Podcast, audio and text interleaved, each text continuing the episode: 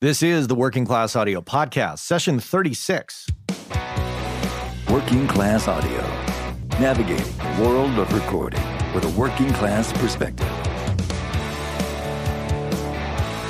Here's your host, Matt Boudreau. All right. Hey, everybody. Welcome back to the Working Class Audio Podcast. This is session 36, brought to you by our friends over at gearsluts.com. Back for another another great interview. And today's guest is going to be Mr. Warren Huart. Warren is known for his work with uh, Ace Frehley, Marc Broussard, Trevor Hall, uh, The Fray. He's done The Fray's first several records. Uh, he works with Jack Douglas, so therefore he has worked with Aerosmith as well. He's got a pretty long list of um, of clients that he's worked with, which you can check out at warrenhuart.com, and that's H U A R T, Huart yeah, we had a great conversation. And Warren is a super, super passionate guy about audio. I have, uh, you know, I come across a lot of passionate people, but Warren is definitely, he is so into it. And it's really, really enjoyable to speak with him about it. And, and it really rubs off on you. And he also runs the Produce Like a Pro uh, web series, which is a super informational site for or informational set of videos for just about anybody, uh, pro and uh, new users alike. So make sure you check that out. I've included a link for Produce Like a Pro in the video section of the WCA Recommends site or, or page, I should say. So make sure you check that out. So, Warren, coming up, Warren Huart. I want to talk a little bit about insurance today. I had a friend who just lost a, uh, a guitar amp and a guitar out of the back of his car in the parking lot of a rehearsal place in Oakland, California this past weekend. We were rehearsing finished up a rehearsal one by one. All the members of the uh, the group started to leave, and you know, long story short, we were saying our goodbyes in the parking lot, and I looked over at uh, my buddy Sean's back window, and it was broken. And I said, "Sean, when did that happen?" And he looked over and just, you know, face in palm, oh shit! And somebody pulled up to the edge of the parking lot, waited for the parking lot to be free, walked over, smashed the window, and took it away. So, unfortunately, he didn't have uh, insurance on it, and his car insurance wouldn't pay for it because uh, the deductible. Uh, well, the deductible was higher than the value of the gear, and it just wasn't going to work out. So it's essentially gone. So that brings me to just a little bit of a recommendation insurance. Get a hold of it. You know, we've mentioned on the show many times, and this is, we have no financial affiliation with Joe whatsoever, but Joe Montarello, if Google Joe Montarello, that's M O N T A R E L L O, and look up the uh, uh, the recording studio insurance program that he runs.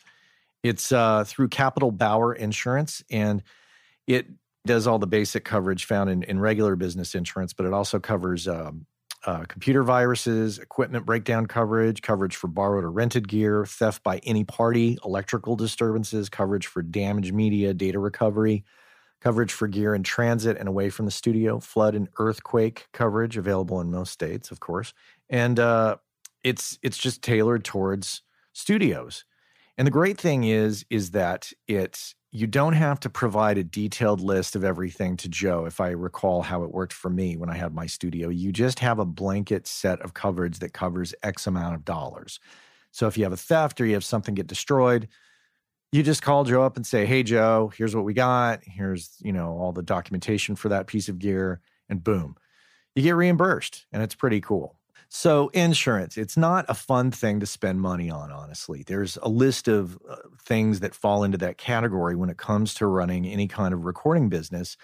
To me, it's mic stands and cables and all the cabling associated with patch bays and patch bays for that matter. To me, that's not fun stuff.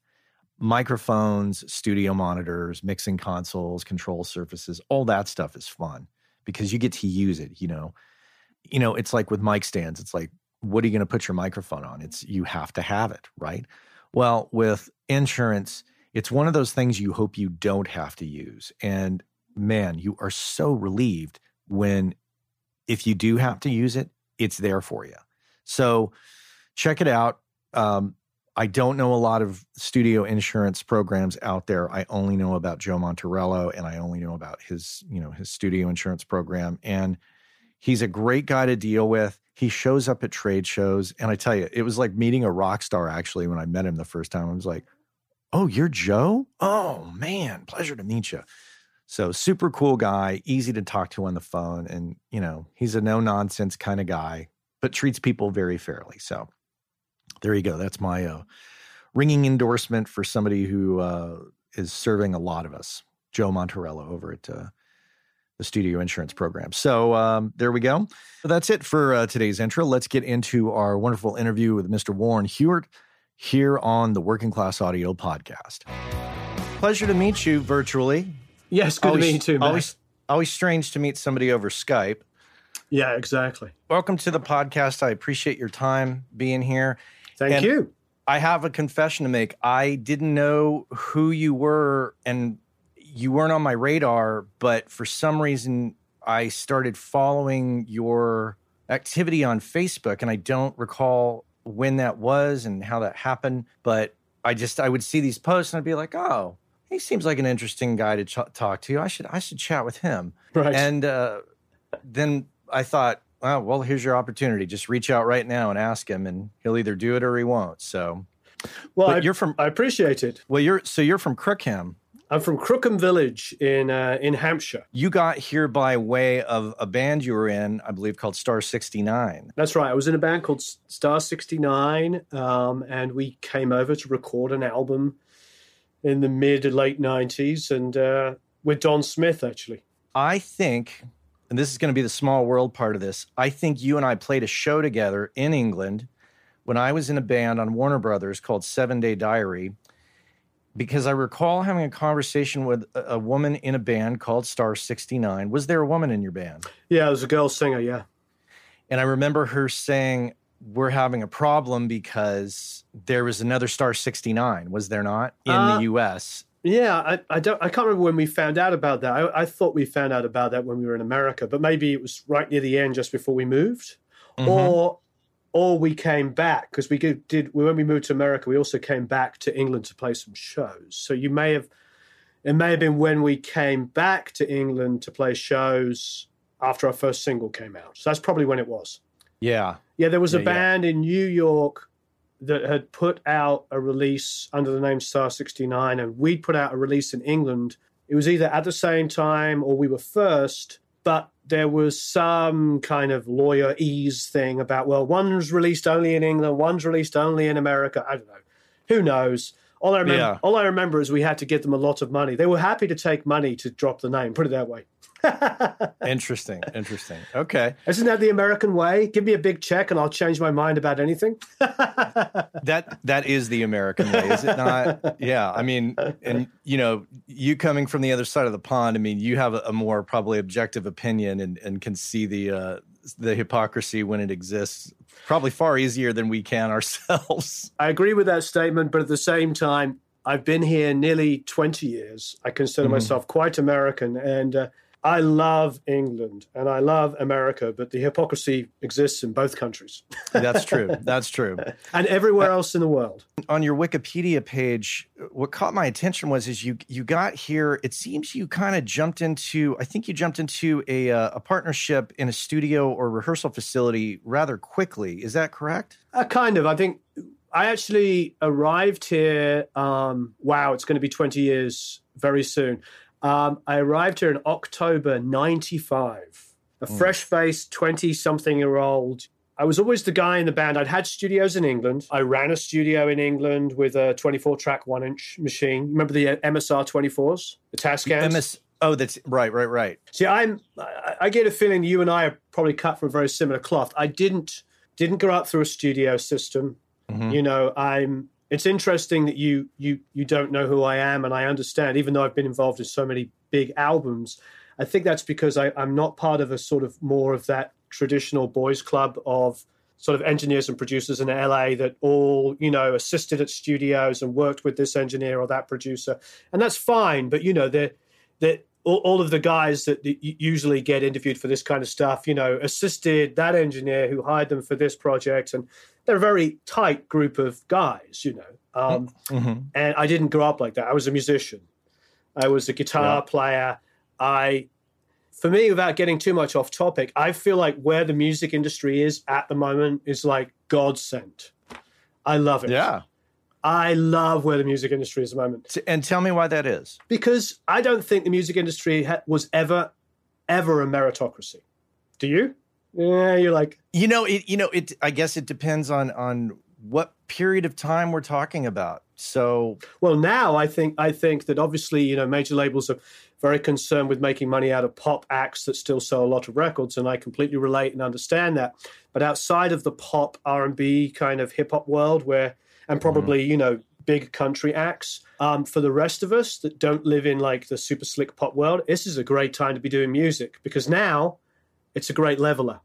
Now, actually being really good at your job gets you independent artists. They come to guys like you and I to work because they know we can get a great result.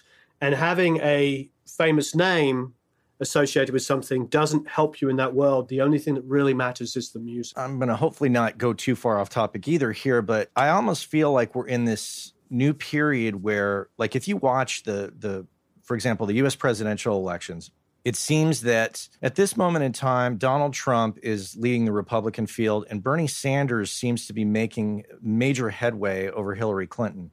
And these are two people, regardless of your thoughts on their views, they're two people that seem to be speaking uh, kind of not anti establishment, but very uh, different truths. And it seems the people who have typically come from the old school world of establishment are kind of falling behind. And I kind of, I'm making a parallel here to this new time in the record business where the establishment isn't always leading the pack. There are independent acts that have that are doing well without the establishment. Yeah, I, I agree. I, I, I think that um, what I liked about making music in England and what I like about making music in America are two very different things. If you're a band in England or an artist in England and you do you do this great recording with your friend at the local studio and you come into a record label and you play the recording at least this is my experience having been in that world and having had record deals. If they love it and it's great, they put it out. It gets put out. And it, it keeps innovation. You know, look at all the sort of different musical innovations that came from from England from the 60s right through to sort of, you know, have have always been very innovative. And I love that about England. Now, if in America, if I if you take an artist, say you do a demo with a band from down the street, and you do something cutting edge and unique, you take it to a record label, record label goes, Oh, that's really good. I like that. Well, my friend John's going to reproduce it, and my other friend Mark is going to remix it, and then this other thing. And all that uniqueness and that energy that you put into it gets sucked out of it. I, I've experienced that. We all have. So, the, the thing that you're touching on, I think, is really helping the music industry outside of the, the traditional label system because now younger, or not even so much younger, but new talents are coming forward because it's just based on their ability to make great music.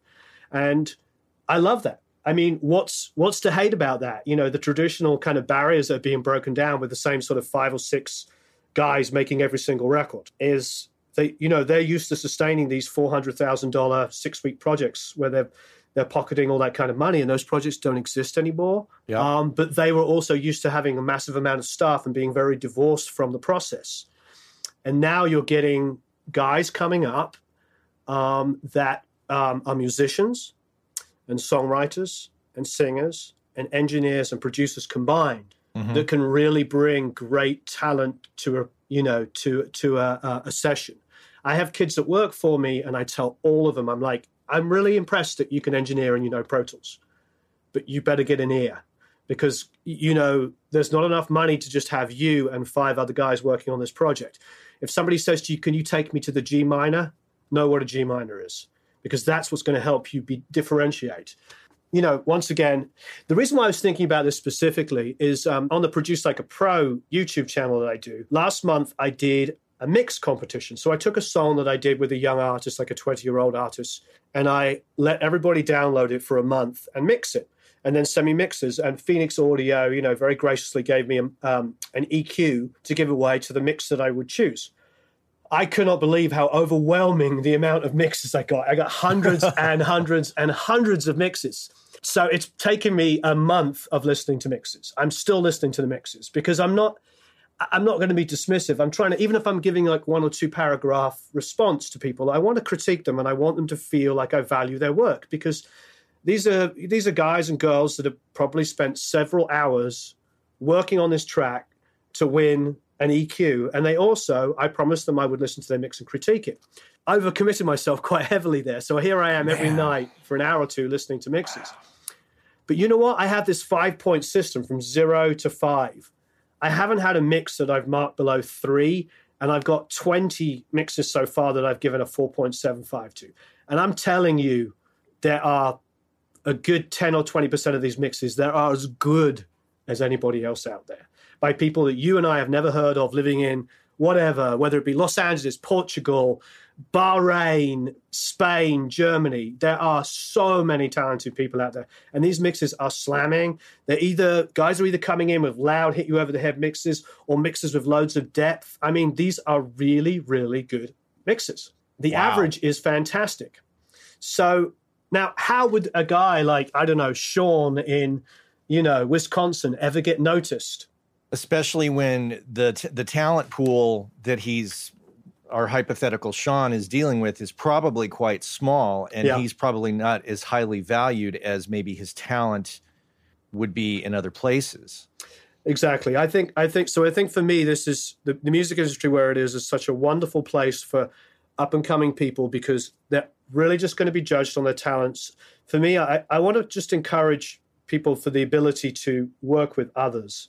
You know, understand that um, you know, being talented is a really huge part of it, but we need to be able to relate to other people and bring performances out of them and really bring everything that we can to bear to the process to really get the best results. Because I think with that aligned with talent, you can succeed. And there's, you know, there's a way for so many people to make a living now. I think the people that decry the death of the music industry are the people that were used to very inflated budgets and studios that were charging a couple of thousand dollars a day and engineers that were making $1,500 a day and producers that were making a couple of hundred thousand dollars. They're the ones that are complaining about the music industry dying all day long. You, we go online and we hear of these guys all going, mm-hmm. music industry is dying. It's dying for you. It's dying for you that want to make $2 million a year. Yes, I agree. But for, for up and coming guys that maybe want to make fifty or sixty thousand dollars a year with a home studio and buy a house in Wisconsin, this is a great time. It it's, really well, is. It, it is a it is a working class time. It's a working class time, which is another reason why I like the title. I'm, I'm I was kind of bummed that you went for it first. Because I, I went to produce like a pro for my one, and I thought Uh, I was just trying to say, look, you know, let's make it so everybody can learn all the tricks that professionals use. I really want everybody to understand because we all hear things in a different way. So even if I show you or you show me your tricks and tips, it doesn't mean that we're going to sound like the same person. We're just going to in- interpret it differently. So I think sharing knowledge is a wonderful thing. And I love to be able to give back because that's how I learned. I learned from Don Smith. I learned from Dave Jerden. I learned from Jack Douglas, from you know being a musician and then an engineer, and and you know working with great talented people and picking up stuff from them. And sometimes it was uh, them directly telling me something, uh, but a lot of the time it's just kind of osmosis, like being around it. You know, being around these wonderfully talented people that are very giving in in uh, in their information. So all I want to do is be a mentor like that to other people that were meant, you know, in the way that people mentored me the the the the Fray record that you did, you yes. did their their their their second record. Yeah, I worked on their first and their second. Their first and their second. Okay, some of that stuff I do know, and that stuff sounds great. By the way, thank you. I so that came out what 2000 99 no the uh, first one came out i think 2004 2005 it got big and then the second one came out 2008 in through 2009 okay. Okay. And would, would you say that that is like, that kind of got you in making what I would call, you know, grown up records? Like that's, I mean, I know you've been making records for a long time, but that, those Fray records, didn't you win a Grammy for that or, or get be nominated? Got uh, yeah, we got nominated four times for those. Um, yeah, I, you know what it did though? It it it opened the doors for more independent artists to pay attention to me you know, I love the fray, and you know, Ben, the drummer, is a very good friend of mine. In fact, they're all good friends of mine. But Ben and I talk relatively frequently, especially about gear because he loves gear. And I, I'm probably not going to be too off target by saying this, but there's nothing cool about the Fray. They're not a cool band. Mm-hmm. So it didn't get me like every major label knocking down my door going, we have to, even though they were selling millions and millions of records, it didn't, it wasn't a sort of a calling card for like the elite. It was a great way to open the door for independent artists because you know what we're doing? You're, we're talking what you're talking about populist politics. We're going back to that. It's the same thing. So people love what I did and what I do, but the hierarchy weren't like jumping over themselves to go, oh, you know, I need to make records that sound like the Fray. They weren't that kind of band. They weren't a cool band. They didn't like they, they weren't the hip band of that week. You know, they they they were just a. If you go to like iTunes and put in the Fray, you know where they do the thing where they go users also bought. right. It'll be like Rihanna and Maroon Five. Huh. It's not going to be like if you did um, a Kings of Leon record where it's going to be like users also bought and then five hipster bands. Right. You know, and Oh, I see what you're saying completely. It, it really helped me with real people, um, real people related because real people were buying the music in droves and real fans who had bands came to me. However, when I did the second Augustana record, I think I've got more work from that than any other record. Mm-hmm. That was a real labor of love. You know, we spent nearly six weeks in pre production with just, you know, sitting in the room with Dan working on the songs before we even went into record. And we made the album really quickly in about three weeks, start to finish. Um, so it's very simple an approach. And then when we mixed, I mixed with uh, um, Jim Scott, and I went up to his studio every day and sat with him, and we mixed the record together and kept it very similar to the roughs and didn't really go too crazy. So that record gets me quite a lot of work because musicians that love open sounding, you know, real records appreciate that when that record came out in like 2009 2008 2009 records didn't sound like that. They they sounded like these production made records you know by all of the the main producers of the time that were very you know they had three pro tools rigs going you know a guy was like cutting drums the hard drive would go over to the next room the guy would chop up the drums the drums would come in they'd do the bass overdub that would go back and get edited in time to the grid and then that would come in and you know that's how records were being made in the in the mid late 2000s as we know especially at the tail end of you know emo and stuff like that. Um, so uh, people like the augustana record because i don't think there's a single gridded or heavily edited drum on it anywhere you know. I wanted to bring up the the question of album credits in this period of time that we live in and especially these these fray records that we're talking about i wonder if one of the reasons i didn't initially know who you were is because of a lack of album credits. Do you have a perspective on on album credits in the day and age that we live in now? Yeah i agree. I i, I think it's going to be very interesting. I, I don't know because I, i'm not a kid anymore. I do I, my perspective is when i was 9 10 11 when I first discovered music and I got obsessed at like nine years old with music, I would buy a record and I'd flip it over in the days of vinyl and just sit there and study every single thing. I would find out who engineered, who second engineered. You know, I didn't know what, half what these things meant. You know, who produced, who the band members were, what studio it was. You know, I lived in a little village. There was studios around, but I was nine, so I didn't know know what that meant. But I scanned scanned those credits, and you know, my favorite bands were like Queen and ELO, and then I got into punk rock, and then I got into the Beatles and the Stones and Zeppelin, all of Pink Floyd, all the stuff that we do to get well rounded in music. And I looked and searched out for that information. I just wanted to know all about those kind of bands. And so I suppose to answer your question, it's annoying that yes, you buy something off iTunes, unless you download the booklet, you're not going to know. Mm-hmm. But I wonder, I wonder if that argument, as much as I agree with it, I wonder if that argument only. I just feel like if you're a real fan of music, I think my point is, and you love it, you seek the information out. If you're a guy or a girl who's obsessed with a new band, you are going to download the booklet. You're going to mm-hmm. buy the deluxe version. You're going to seek out every single thing, and you are going to know that stuff. And I think that that is available for the true fanatic. My brother and my sister, who are younger than me, that were fans of music, they had vinyl as well. They had my record collection. I don't remember either of them scanning the credit lists. I was a musical fanatic. I scanned the credit list from nine years old. I could tell you, you know, who Jeff Emerick was. Right. So my brother and sister like the Beatles, but they don't even know who George Martin is. I always use my wife as an example because, like, you know, to highlight your example, she's not one who reads through the credits. She just Right. buys the music, pops the CD in, and she might even lose the cover, and the CDs will wind up in a stack. Yeah. It- but you know, I, maybe it's like for some people, you know, some people are so obsessed with sports, they know all the players, they know where spring training takes place for whatever, wherever. I'm not a big, huge sports fan, so you know, baseball teams do spring training. They know where that's at. They go to Right. that. Those of us in music, and I, I realize that some people in music also pay attention to sports, but Sure. a lot of us in music, tr- that music is our sport, and we pay attention to the stats and to the people, and we want to learn about the new people pe- coming in and out and what's Right. going on. No, I think that's a good point. I, and it's and I agree with you. It's if you if you love what you do, whether you be into sports, into guitars, into cars. I mean, I love cars, so we could talk cars for hours. But I don't know everything about cars, but I'd like to. Um, I just don't have the time. I'm like you. I have kids.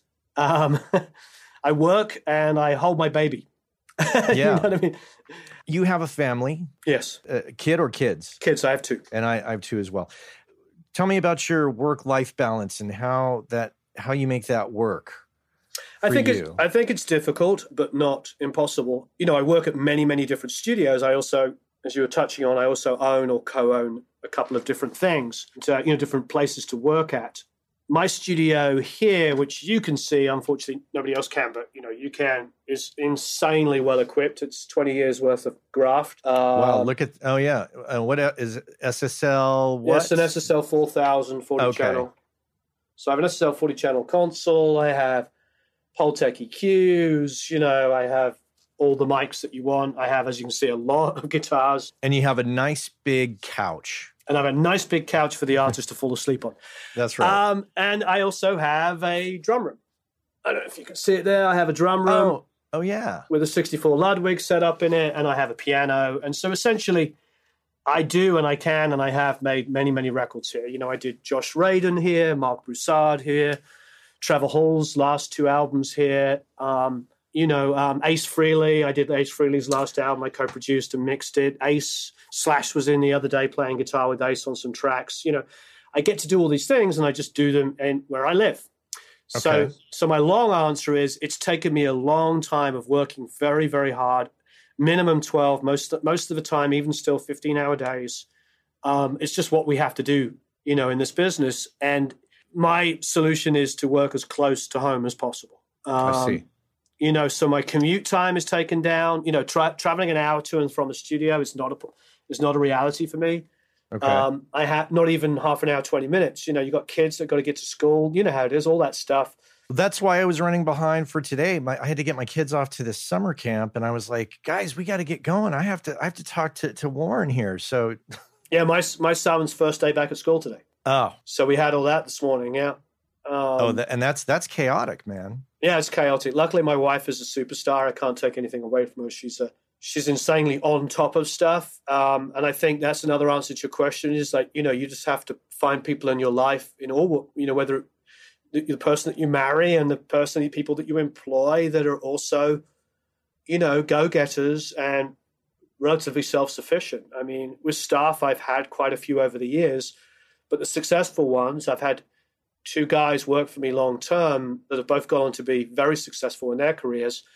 And both of them lasted with me for several years. And they're also musicians and engineers and producers and songwriters. And that's why they, they like me, are able to make a living doing this because they're multi talented.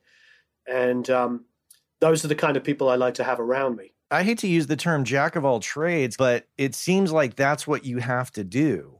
It seems like the kids coming up today, many of them are multi-talented because it's not just Pro Tools, you know, that they know, but they they know how to use, you know, Ableton and all the other programs out there. Yeah, I think for me, I'm, I'm going to interrupt you for one second because I think this is important. Um, I really do. Knowing your DAW is just, you have to. It's just like that. That is not even a skill set anymore. It's a necessity.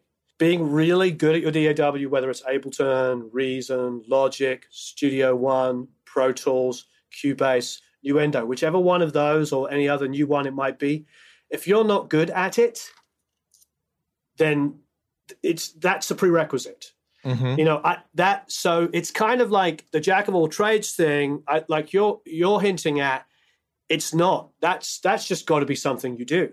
I I I, mean, I I get frustrated watching even the kids at work for me like moving the mouse around. I'm like, what are you doing? You know, I it, if somebody opens up a session, like I have a guy that works for me, and the tab to transient isn't highlighted, I'm just like, how are you working? Right. How are you working? if you don't have tapped transient on in Pro Tools, you're not really working because when I'm recording, I'm listening to the singer, but when a guitar part goes past and it's the groove is terrible, it's just a little bit late or a little bit too early or whatever, I'm like tap to the front of that transient, boom, move it to move it just back a little bit, you know, and then the next pass, I'll listen and see if it was good. But I've done that move while I'm recording the vocal because I've heard it and I fixed it. So to me, I'm like, how are you working?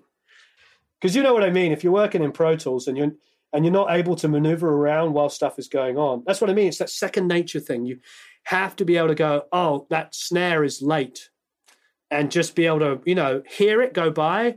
And I'm recording a guitar part that somebody else is playing. I just tap to the front of that transient, chop it out, tug it back a little bit. Next time I play down it, does it feel good? You know what I mean? It's like that's to me to be second nature. And when you sit down and you hit tab expecting it to be there and it's off and it shoots to the end of the session, you're like, God damn it. I just look at the en- the engineer that was working on the track and just like, what have you been doing? I mean, I have been. If I was tracking all day, the song would feel amazing at the end, regardless, because those little tiny little fixes. And I'm not talking gridding stuff. Yeah. I'm just talking about moving a bass note here, moving a tambourine back, hit back. You know, just occasional little things. It's like if you're not doing that while you're working, that's what I'm saying. It has to be second nature, and it has to be heard, not seen. I like that. It's like when you play an instrument, you know, I'm not, I have no ego about this. I'm a really great guitar player. You can go and see me play guitar. I'm a great guitar player. I, I pride myself on having a high level of musicianship. I also still to this day do ear training exercises nearly every day because to me, I like to hear a chord sequence. I don't have the time. I work a lot. So if I'm working on a song with you as an artist, I need to be working on the song, you know, coaxing performances out of you. And then if I have to redo a guitar part, I need to just go in there, plug in the, you know, put a mic in front of my acoustic guitar and play the song. I don't want to listen to it five times and chart it out. I need to have an ear to go in and perform. And you know what I mean? So to me, it's like a prerequisite, certain things. And the first prerequisite for me is know your DAW. Mm-hmm. Just know it. You know, if you're a kid or anybody listening to this, just know that. And it's not a badge of honor like I'm a great Pro Tools engineer. So what? As you're pointing out, there's 15 year old kids that are great Pro Tools engineers. Oh, yeah. So be a great Pro Tools engineer, great Logic engineer, great Studio One, great UX, whatever it is that your DAW is, be really good at it. Now you can make music. Right. You have to you have to have these things mastered naturally Yeah. to, to make it work. It's almost like I'm going to make an assumption here. I've never seen you play guitar, but you probably don't look at your hands when you play guitar. Is that correct? No, not at all. I mean, maybe if I'm trying to play some stupid piece, you know, I was working with Billy Sheehan the other day, and he we- he jokingly did one of those kind of '80s. Uh, I'm showing this on camera, of course you can't see it. One of those kind of '80s claw kind of nine fret kind of stretches, and he said, he goes, if you have to do one of these, and then he pulls the hand shape, he goes, which you will need in 0.00001 one of songs ever written you know, and it's the whole point is is like you know, be really great at your instrument as well. Um, but you know, also be aware that you know most music is not about virtuosity in technique; it's about musicality. So I think that developing a really great ear it would be the second most important thing for me. I would be learning my DAW, then I'd be developing my. You know, I, I was an art student. I'm a typical English musician. I went to art college because I didn't know what to do with myself my father's a painter, he's an artist. So I think for a minute I thought I was going to be an artist. And I remember going to art college, and there was a book that was out at the time called Ways of Seeing by a guy called David Berger. And he talked about, you know, how to see art, how to understand, how to how to relate. And, you know, if you're going to be a good artist, you need to understand how to see things, how to interpret them. I think if you can be a great, great in music, um, you need to interpret that stuff. You need to be able to hear chord changes. You need to be able to hear melody and harmony. You know, most of the guys that I work with now um, are great engineers, great producers, great mixers, great musicians, great songwriters. And that is why they're becoming successful. They don't have one skill set, they have a lot of skill sets. And it's it's a pretty much a metaphor for the music industry. The music industry, for the first time ever for me, is one industry. It was always we always said the music industry, but then there was like the gear manufacturers, and there was the publishers, and then there was the record companies, and then there mm. was the struggling artists, the musicians. There's all these different things, and now it's just one big thing. Because if I um, want to get my product out there, you know, and I'm an artist, if a guitar company is going to sponsor me and put me in their ads, you know, it used to be the record companies used to look down on gear manufacturers like, oh, you can't have Joe Famous, the artist, you know, you can have this lesser art. You know, they would, they would, they stopped these things from happening. Now there's this sort of symbiotic thing that's happening because everybody it has to work together if we're mm-hmm. going to be if we're going to make a success out of this and you know i i use certain pieces of gear i only endorse things that i use on a daily basis um, and to me that's important that i endorse things that i love and that the people that I endorse also maybe put me in their ads. And then the same for my artists. You know, if my artist likes a particular guitar, it would be really great if they use that artist in the ad and vice versa. We're sort of living this world now, which is great, where we are all in this together in the music industry and we should all be looking after each other.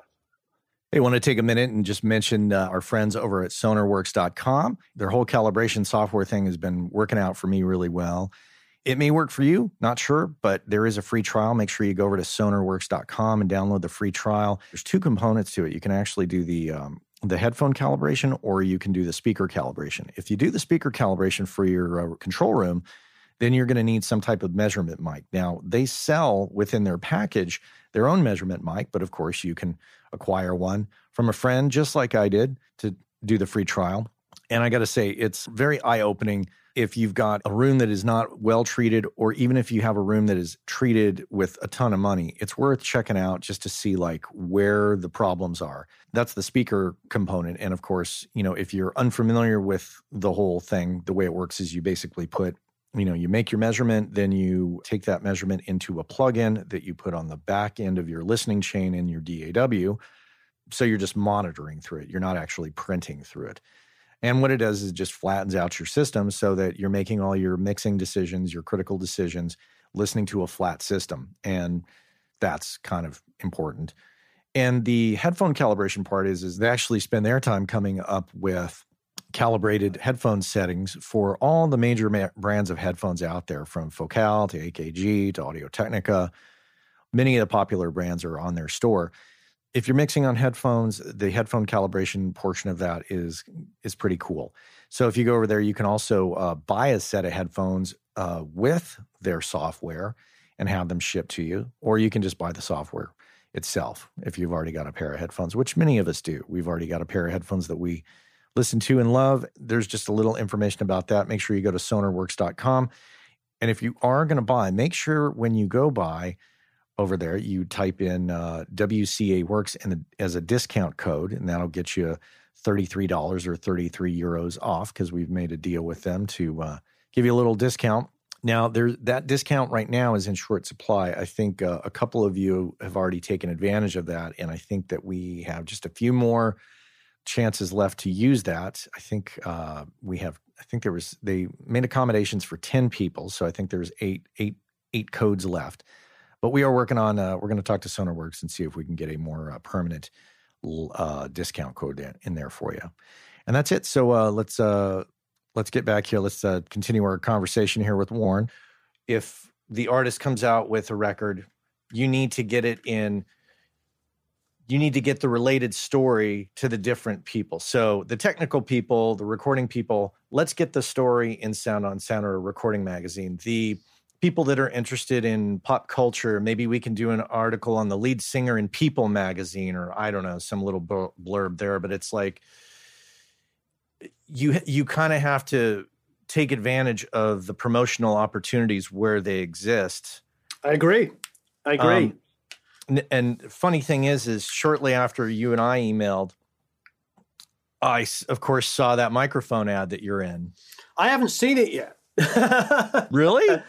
yeah, they sent they uh, uh, somebody sent me. I have I haven't got the magazine yet. Uh, I can't remember if it's in mix or sound on sound. It's in mix. it's in mix. okay. It's in the new mix. That's right. Um, Yeah, but Yeah. see, see, Lewitt, Lewitt Audio with that, and I'm not just. We're obviously not trying to uh, talk about different manufacturers. I'm not trying to endorse something. But why do I like Lewitt Audio? I'll tell you why I like Lewitt Audio because it's a bunch of guys that were at AKG, AKG, a couple of guys. They left to start their own company. It's Austrian design, so it's great mics, and they make them in China, and then they ship them back to Austria, and then they test them so they're all of a certain quality. So basically, the advantage is, let's be honest, I make them in China at a fraction of the cost, but they're Right. offering microphones at a fraction of the cost that have the same quality control as their competitors. So to me, it's it's you and me. It's you and me. That, that that microphone is me. It's me in a box. You know what I mean? It's I relate to it. It's a high quality product at a fraction of the cost.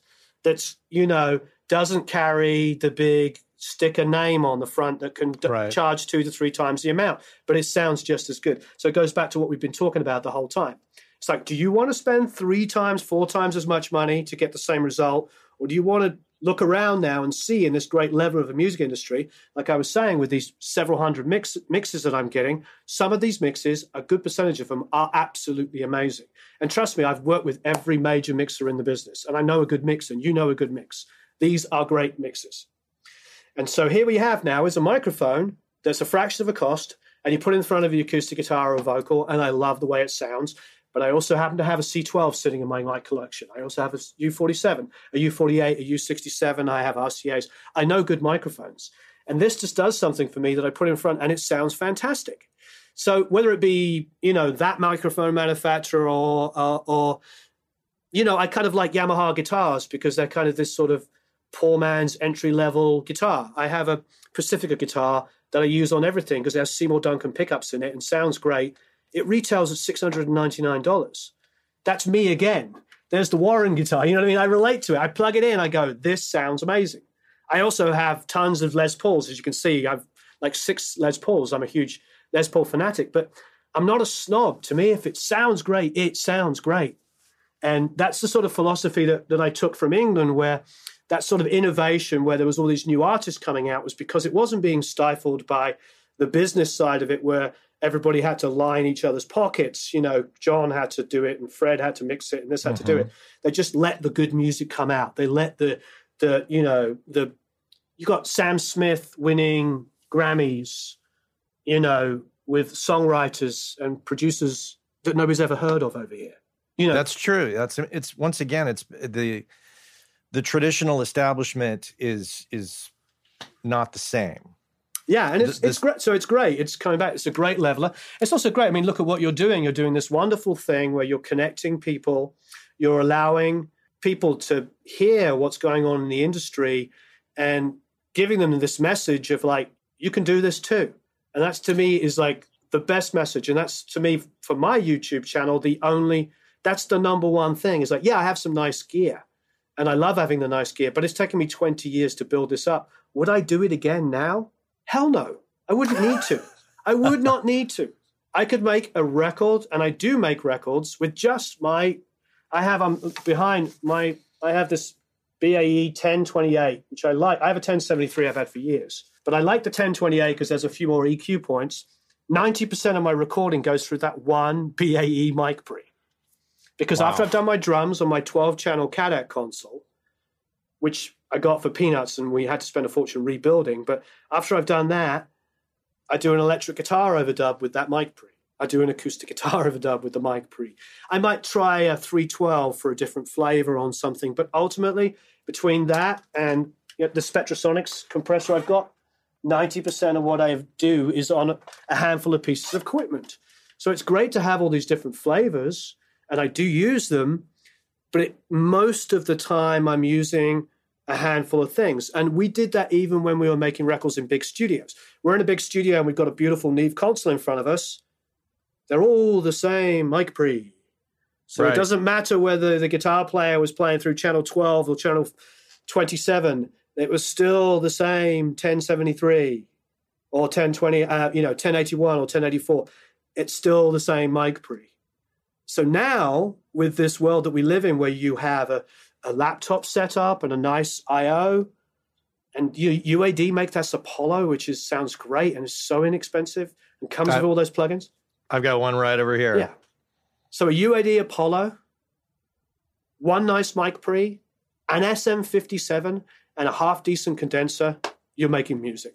And if you need to do some do some drums in a live environment, yeah, you know, you can start with four mics and do a Jim Keltner, kick snare, two overheads. You know, it, it it's a it's a different world. The information is available out there through you know guys like you and me giving this information away. Mhm. It's available for people to do this now, and I love it because it's something I should have said right at the beginning, and it's the most important thing. The only thing that's important in music is not the frequency response of this or the distortion of that or the clipping of this or the clean or the the only thing that's important is creativity. That's the only thing that's important. That interaction as well. Yeah. Yeah, absolutely. because when I, I I- used to teach at this school in San Francisco called Pyramind, and I would have students always say, "So what's the what's the right setting for the comp- for a compressor on name the instrument uh, or the E- or the right EQ setting?" I'm like, the answer is it all depends. How does it sound? Does it sound good? Exactly. That's the answer. I, I just was always like, I I don't know. I let's find out what this sounds like, and we'll go from there. They're and they're always like, huh? So there's not a clear cut answer. I'm like, no. There's yeah, not. I would. I always get the kids that work, uh, work for me say, "How do you tune vocals?" And I have done a video on showing how to tune vocals graphically in auto tune, because I think that you know there's certain technical things that people need to understand. But ultimately, the way you tune vocals is you listen for a note to be too far out of tune for you to bear, and then you tune it. And you only and you only do that because you just say, "I love this performance. I love the way that the singer went." Ah, you know, hit this note, but it's out of tune. It's the best performance, so I'm going to tune it. Otherwise, performance first, tuning second. Always, you know, go for the best performance. You know, the records that we that we love and are considered to be the greatest records of all time, the pitch is not the number one reason why we love those records. no doubt. But you know, it's it goes back to that. You know, I was talking about the David Berger book, The Ways of Seeing. It's about ways of hearing. It's about having the ability to stand back as a producer and know when something is good or bad. I, I, I say this often in interviews, but I worked with Dave Jerden in 98, 99, and Dave had done like, you know, the Jane's Addiction records and Alice in Chains and had engineered the Stones and Herbie Hancock, Rockit, and a whole bunch of Talking Heads, Remain in Light, like worked on some of the best sounding records ever. And I, I, I was, we were having these philosophical discussions that we do. And he said to me, you know, sometimes you have to get in to a song and rip it apart and rewrite it and change the key and change the tempo and, you know, pull out the bridge and whatever, do all these drastic changes. And other times you just have to get out of the way of the artist and help facilitate them making a great recording. The skill is knowing when to do those things. Dave is a very inspirational guy. He's very, he's he's very, uh, uh, uh, he's got a stupid IQ, and and so he's he can go off onto stuff that we, we had, he and I once had a discussion about um, all the alias frequencies and quantization, all this kind of stuff, and he, he started just getting into an area that I really was like, you know, but he's stupidly smart, so that's why he goes there. As a producer, when people people um, will send me a, a piece of music, and it might be a heavy metal rock song, or a country song, or a dance track, and they say, "Can you do this?" And my response is, "Yes." I don't mind if it's EDM or you know death metal. It's music, and if it's if I'm passionate about it and I can bring something to it, then I can do it. And the reason why I think that that that prevails is because there are guys that have a skill set. So they're a dance producer, or they're a country guy, or a heavy rock guy, and they have almost a template in the way that they do music. They've worked with all these different, you know, quote unquote producers, and they go into the studio, and the producer goes, "Okay, you go in and play the drums," and the guy goes in and plays the drums, and then they grid the drums, and then they put in all their samples exactly the way that they want to hear it, and they go, "Now you play the bass," and the guy plays the bass, and then they edit it this way, and then and they do this system that works for the way that their template is set up and the way that they they're experienced doing it. And then artists come to me and they're all nervous because they're like, "Do you know how to produce music that isn't just the way that you do things? Do you only have one?" And and they don't know they're asking that question, but that's the question they're really asking because they just feel like, "Is it possible?" But then we look at like my favorite band, you know, beyond like the Beatles and the Stones and Zeppelin and Floyd and the Who, my favorite band, frankly, is Queen. I'm English, so I grew up on Queen, like most kids in England. And I put on a Queen album, like The Game. What's the genre of The Game? Uh, boy, exactly.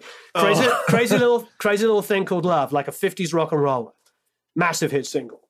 Um, another one bites the dust, a disco track. So two completely different things, both massive hits from the same band, the same engineer, and the same producer. And then there's Save Me, which was another massive hit, which is more traditional, huge harmonies. Then there's a track called Dragon Attack, which is like, mm, right. which is almost like a heavy rock. It's like this insane track. There is no genre on that record. It's just a whole bunch of great songs, like 10 amazing great songs, and doing what's best for the song. But it was the same musicians, the same drummer, you know, whatever, the same players, the same engineer, the same producer. I think that a lot of that mentality may have come from the 90s, you know, when you used to buy albums in the 90s and have the one hit song and then there was nine songs that sounded like versions of the one hit song. And yeah, they were like mediocre versions of the of the hit. Yeah, because the one single would sell 20, you know, whatever, uh, 2 million albums because people weren't buying singles; they were buying albums. Dragon Attack. That I think that was the B side to another one bites the dust on the forty five that I had. Probably, I yeah. Up. And I would pl- I would play another one bites the dust backwards. Nice. Because I, I think it sounded like it said decide to smoke marijuana. you know, was, it was the day of, of like backward masking was making the news. I was like, oh, what does this sound like? oh, that's cool. Oh, that's funny. I had a conversation about this yesterday. You know, like like 79 to like 81 are like the most ignored news in music because you know in England we had punk rock in 76 and 77. We had new wave in the early 80s and everybody forgets that like 79 to 81 we had Scary Monsters by David Bowie which is one of the greatest albums ever made in the history of music. I would go down fighting on that one. We had The Game which is like Queen's kind of like finest moment for me, you know, beyond, um, you know, um, A Night at the Opera, just because, again, it was so diverse and four hit singles and just great songs and great production, you know, mixing organic instruments with synths and everything, and just a great record. You had uh, you know, Glass Houses, Billy Joel. You had The River. I mean, all of these, all of these albums yeah. came, and we're all like, if you, if you said to somebody 1980, they go, "Oh, it was a crappy year." It's like, dude, the Clash put out record. You know, yeah Go and look at the top 40 selling albums in 1980. Your jaw will drop. Every single one of them is a great record. And then look at last year and tell me one record that stands shoulder to shoulder with any of those. The, yeah, well, there there was a lot of very talented people doing a lot of uh, great. I mean, that's funny you say when you say Glass Houses, I could totally see the record cover of Billy Joel. oh yeah, what a great song, album! You know, I mean, right in the middle. I remember being, you know, 13, 12, 11, whatever it came out. I just remember being like, wow. And I got into it because this girl, I was just discovering girls, this girl, which was a, my, my, like my best friend's older sister, liked it. So I bought it. And I, but I remember like also like Vis- Visage, like Vienna. You remember that song? Mm-mm. This means nothing to me, oh Vienna. Dun, dun, dun, dun. It's just like this insane piece of like programming, all about the vocal. Just a song. It's a simple drum beat with a synth going on in the background, but just all about this melody and this vocal. Midge from Ultravox. Oh, yeah. Yes, Midge from Ultravox just wailing. And uh, it's like that whole period, like, you know, Eurythmics put out Sweet Dreams then. I remember oh, hearing yeah. Sweet Dreams and every hair on my arm stood up like, what is this music? Came but then also, like, but also in 19, uh, around 1980, 1981, uh, new wave of British heavy metal was was. Oh yeah, I loved all that too. I mean, I, Saxon, mean, Iron Maiden. Seeing Iron Maiden on MTV when I was like 10, 11 years old, I was like, oh my god. So I'll sum up my personal opinion what was so great about those times? Nobody was afraid to write songs. Nowadays, young hip bands are afraid to write choruses that are what they call it's too pop. They'll say to me, "That's too pop." It's like, but you, you it's like who who's the cool one of the coolest bands that ever lived? The Cure. What are the Cure's biggest songs? Boom, boom, boom, boom, boom. Love Cats. You know, I mean, it's like Boys Don't Cry. I mean, they're all songs that you sing along with. If you right. want to be a young hip band, write a song as good as Robert Smith did. You know what I mean? It's like those are great, great songs. And I do think, though, I'm listening to Sirius, like Alt Nation now. I'm right. enjoying that some of the younger bands are coming up and they're embracing songwriting again. They're embracing melody and hooks because that is what's going to last. Not just like, you know, the cool drum sound or the cool this sound or whatever. It's going to be songs that we'll be talking about in another 20 years, like we're talking, or 30 years, like we're talking about the songs from 30 years ago now. That's what differentiated those bands. They weren't afraid to write big songs. And some bands are scared. They're just scared of their own shadow. Uh, when you say, when, oh, that's too pop. Well, that's too commercial. Or that's, it's like, well, uh, uh I don't know if you've read um, uh, Mixerman's book, the uh, Zen and the Art of Mixing. He talks about, he talks about some indie bands and he says something like, some of these indie bands that uh, want to completely bury the vocal so we can't hardly understand what's going on maybe we would know who they are if they just raised the level of the vocal enough for us to understand the lyrics or something to that effect. And yeah i mean the number one thing in every song that i want to produce is the vocal. It really is. It's all about the vocal. I i, I put up a video yesterday where i I, I showed tons of different techniques that I do on a vocal. I put like a light whisper track, I put a low octave in there, I'll put some distortion, I put different reverbs and delays, and I blend them all to suit depending on the vocalist. And there's literally like 12 or 13 different things that I do, and just to treat the vocal in different ways. And sometimes I'll use a lot of something, sometimes I'll use nothing, sometimes whatever. And somebody said to me, Isn't that making all the vocals sound the same because you're using the same tricks?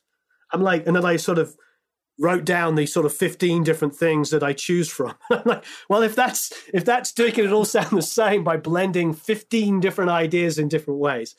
And I, am just trying to give the information out there. You know, um, I just want people to know because I sat in the rooms with Michael Brauer and Chris Lord-Alge mixing my stuff. I've been in the rooms with Mark Endert and Andy Wallace and you know, and these are things that I picked up over the years. And I just want to be like, I don't see what's wrong with everybody knowing what we do to make this stuff. And to be honest, most of the kids that I'm get sending me mixes, like I said, if they're not doing that, they're doing other really cool things because I get I got some great great mixes back. We'll have to make sure and uh, include your YouTube channel in uh, on the Working Class Audio page. But thank you. So two two things I want to ask you about. Number one, um, what are the extracurricular activities you do to enhance your musical lifestyle? Uh well the ex or or tra- like you talked about ear training. What are the yep. extra things beyond just being in the studio working that others should you know seems like you immerse yourself in all aspects and you really try to stay stay sharp. So yeah i'm a, i'm pretty obsessive. I'm, I'm i'm sure that's a good thing and a bad thing. Ask my wife I'm sure your wife says the same thing. I'm pretty obsessive about this stuff. I will fall to sleep doing ear training exercises on my app all the time.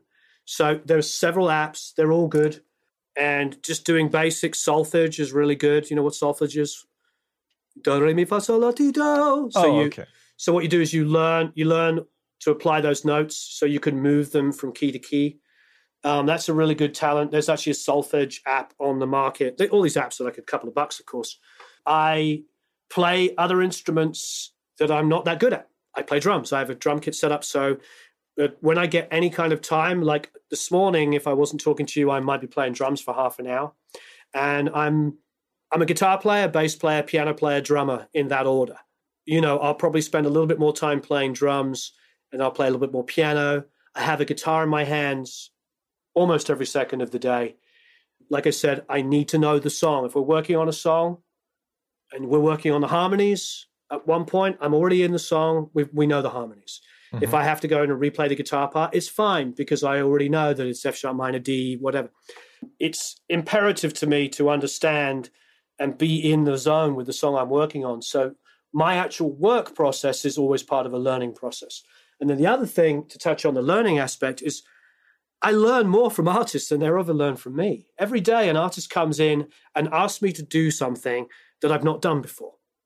And I think if you're not learning and you're just one of these guys, you know, putting out videos on YouTube, ranting about the right way to do thing and and the right way, then what this is, you know, if you're one of those guys, then you know you, you're you're in the wrong game because this is a learning experience because music is about creativity and innovation and it's always young people coming up and doing something twisted and young.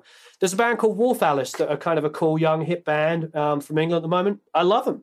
And they're kind of like Nirvana with a girl, but not, you know, but they do progressive rock versions of it. They're kind of like progressive rock meets grunge with a girl singer. Hmm. It's, I mean, it's like, who would have put all those things together? I mean, one of their singles, and I'm blanking on the name, I first heard of I, don't know, six months ago.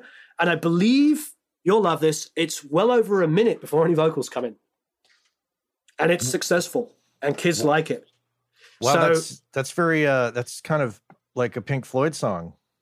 It's great. I mean, I, I often tell people if you were to put me on a desert island and give me, you know, 10 songs to choose from, you know, there'd be a couple of Queen in there, but it'd also be a couple of like King Crimson tracks and stuff in there. I, I like mm prog rock from England from the late 60s, early 70s. Um, I like classical music and I like jazz. I grew up in a family of a lot of classical music. Um, I like music that challenges me on all levels. I have a hard time accepting only one thing. Yeah, it's got a good groove, but whoop-de frickin' dido, you know, give me more. Give me a good groove, great melody. And even if the lyric is simple, simple is great, but make it a lyric that's just compelling. You know, you should check out Bill Bruford's autobiography. It's quite quite interesting. I'd love to. I'm a huge Bruford fan. I saw. Yeah. I've seen King Crimson in different incarnations over the over the years. I saw it with uh, Bruford and I'm blanking on the other drummer in the Royal Albert Hall many years ago. Um, so the the wrap up question here is: Please. What you're you're in a studio at your home. You're surrounded by a shit ton of gear that you've accumulated over the, the course of your career. At this point in time, what is your gear buying philosophy as it relates to spending money? Do you just continue to accumulate gear? Do you try to sell off what's not what hasn't been used?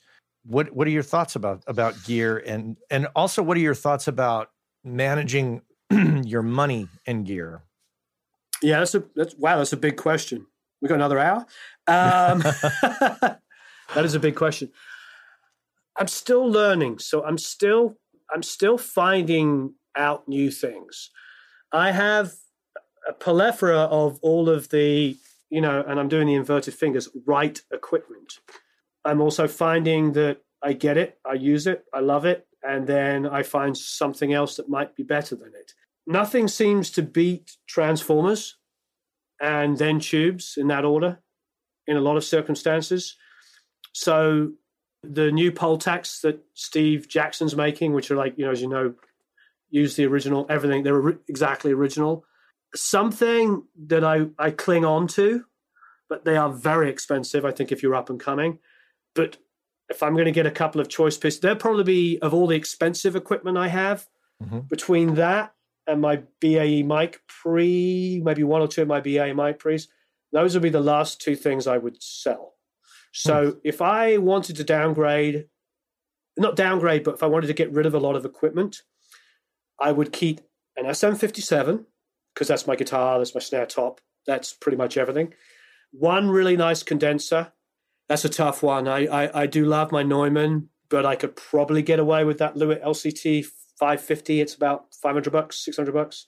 And probably a pair of my Pultec EQs, which I can put on my master bus I can use going in on pretty much any instrument. It just adds a nice warm transformer slash, you know, extra harmonics from the the tubes.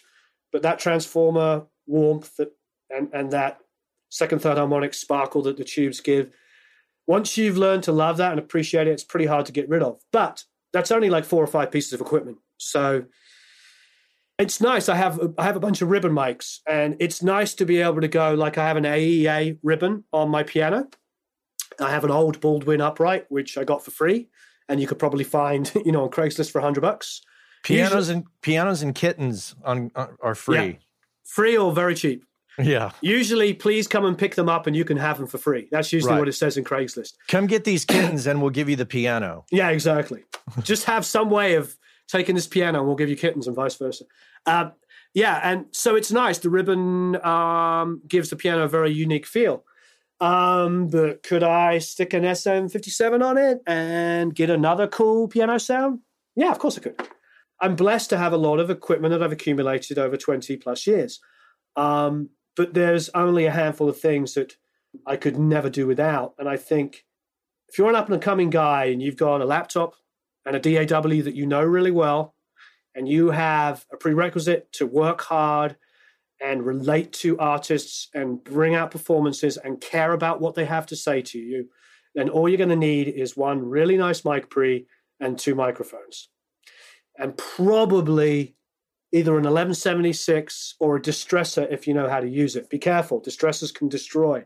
But a distressor with a little bit of knowledge is an amazing compressor because it does a 160 VU sound. It does close enough at least. It does a close enough 1176 sound. It does all of the things that you want it to, and it's just one compressor.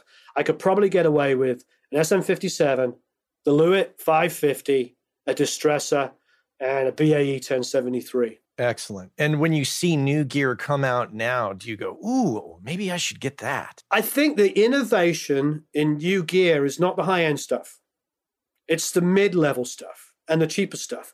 The innovation now is companies like the microphone company. I don't want to keep plugging them. I mean, they're great, but those kind of companies that are trying to create a buzz by building really high quality microphones at a fraction of the cost. That's where the innovation is. Mhm. So for a guy like you or I that maybe have a lot of expensive gear, one of the things that it might do for me is go, well, you know what? I have a pair of really expensive Neumanns and I only use one. I might as well sell that second one because this microphone that costs 600 bucks sounds pretty darn close to me. And if I ever need a second mic, I could take the $10,000 that I'm going to get from this vintage microphone and buy a 600 buck one. So that's where we're probably looking at, you know, the, the innovation that's happening is not so much in the high end stuff because the high end stuff is the high end stuff. Yeah. You know, there's benchmarks. A Pultec is a Pultec. That is the sound of transformer and, you know, um, tube valve equipment. That is the sound of passive EQs that doesn't screw with the phase, doesn't mess up the polarity, that adds a shimmer and a bottom end to something. And that is that is to me is is is as good as it gets. And what used to be the problem was, and the reason why I used to use the Lindcraft and the Manley stuff was because you could buy a Pultec and it was 40 years old and falling apart. And you'd have to spend a lot of money to get it back up and running really well. Um, so you always had to buy the alternatives. But now they're remaking them exactly the way they were. So if if I want to get a Pultec, I get that. So the innovation now is going to be the guy that maybe can make a piece of equipment that sounds just as good, but at a fraction of the cost. Yeah, that seems manufacturers in their. Uh, I don't know if it's trying to capitalize on on a vintage market, but I mean, I once again in the latest Sound on Sound, they were talking about Neumann uh, reissuing the FET 47 and doing it, or not not. And, and not recreating it, but recommissioning the original plans so that they're making it a, a new FET 47 as compared to an old FET 47. They're made in an identical fashion. How much are they going to sell them for? I think they were three, three thousand. I think. I'd have to look again. How contentious is your uh, show usually? Not very, but why? I love a FET 47. I, I love it. I use it on kick when I'm in, you know, Sunset Sound or United or one of those incredible studios. I love it on the kick. I love it on bass guitar.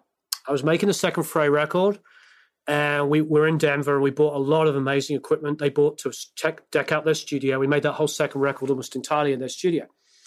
And they bought this API 1608 console, which was wonderful when it just came out brand new in like 2008 Right.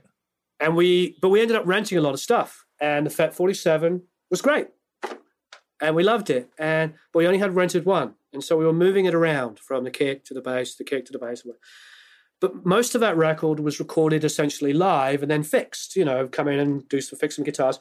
It's a it's not a live record, but the records we made their records, their first and second records, by having a band play and then do some overdubs. So essentially, the bass and the drums and the rhythm guitars and even some of the pianos on some songs were off the floor in the way that you and I grew up making records. Mm-hmm. Even though it was the mid 2000s, we were doing it like that.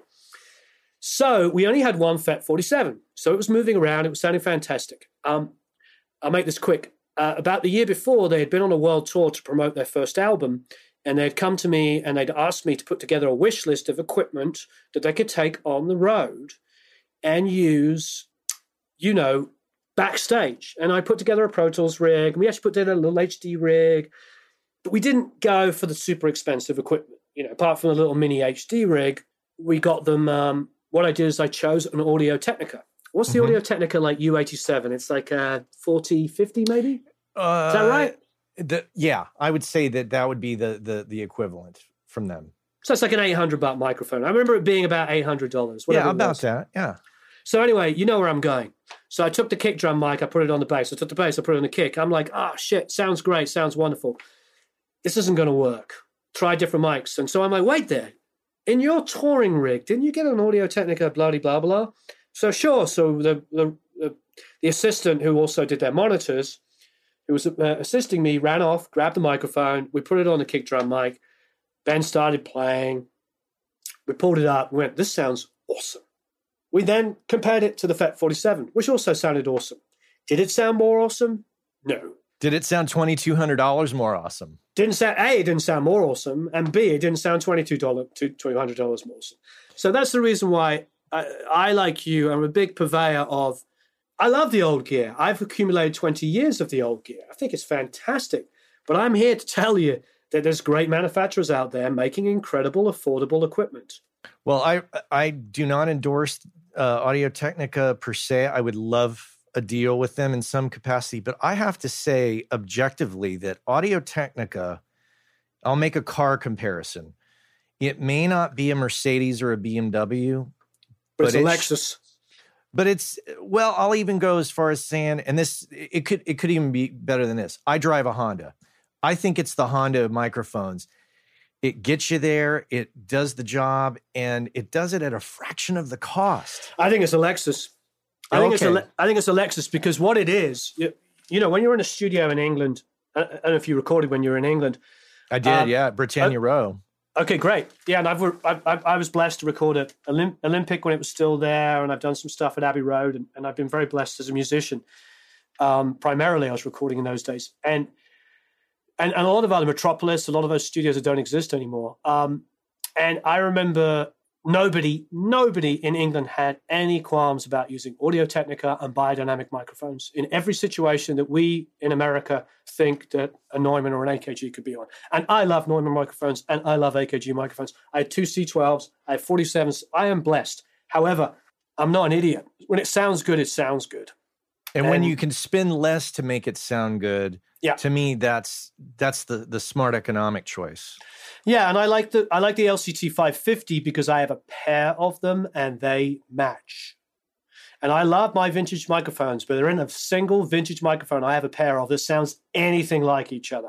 So when somebody tells me that, you know, the new Vista or the EF whatever is the best sounding mic, I'm like, you know what? I went, I've been in the record plant with three U47s all of them had the right tube in them. All of them sounded completely and utterly different.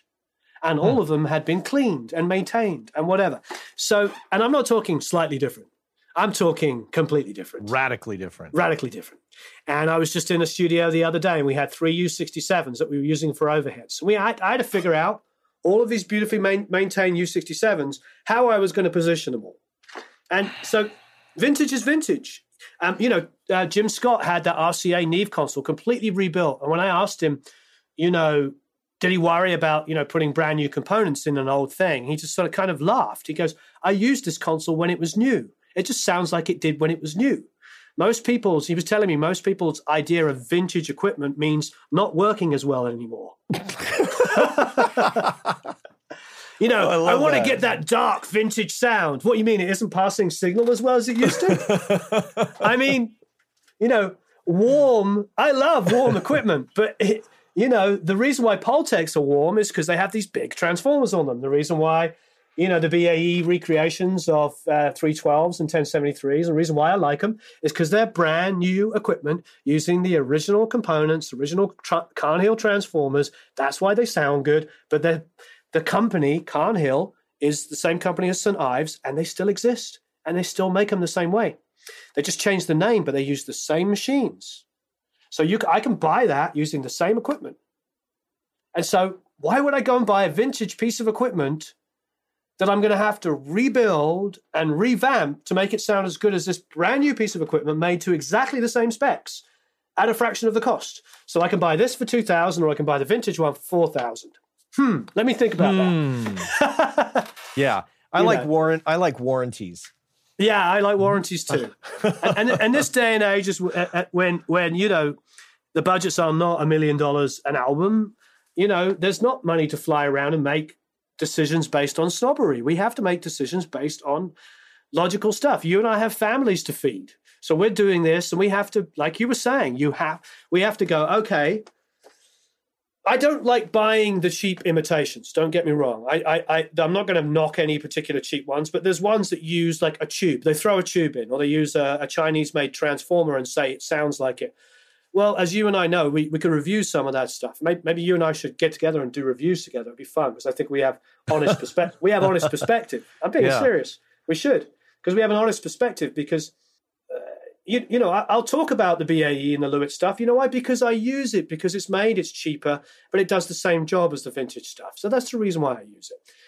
I think that there's just a common misconception, and I really want to help people coming up, especially as a guy that has some of the vintage stuff, a lot of the vintage stuff.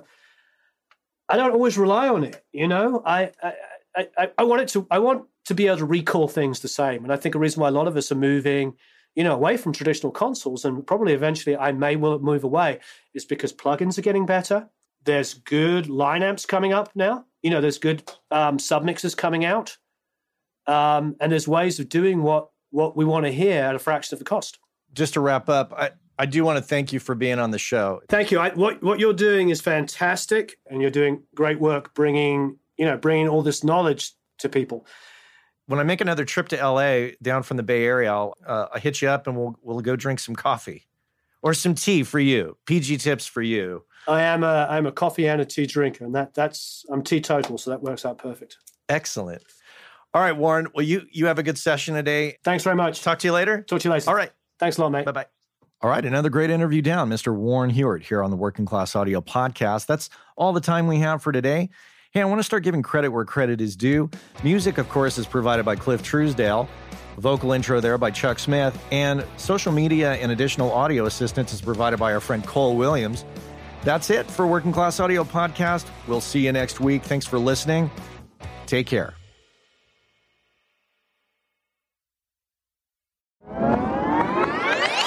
Hey, I know many of you are aware of this, but for those of you that aren't aware, Working Class Audio sponsors the forum over at gearspace.com called Audio Life.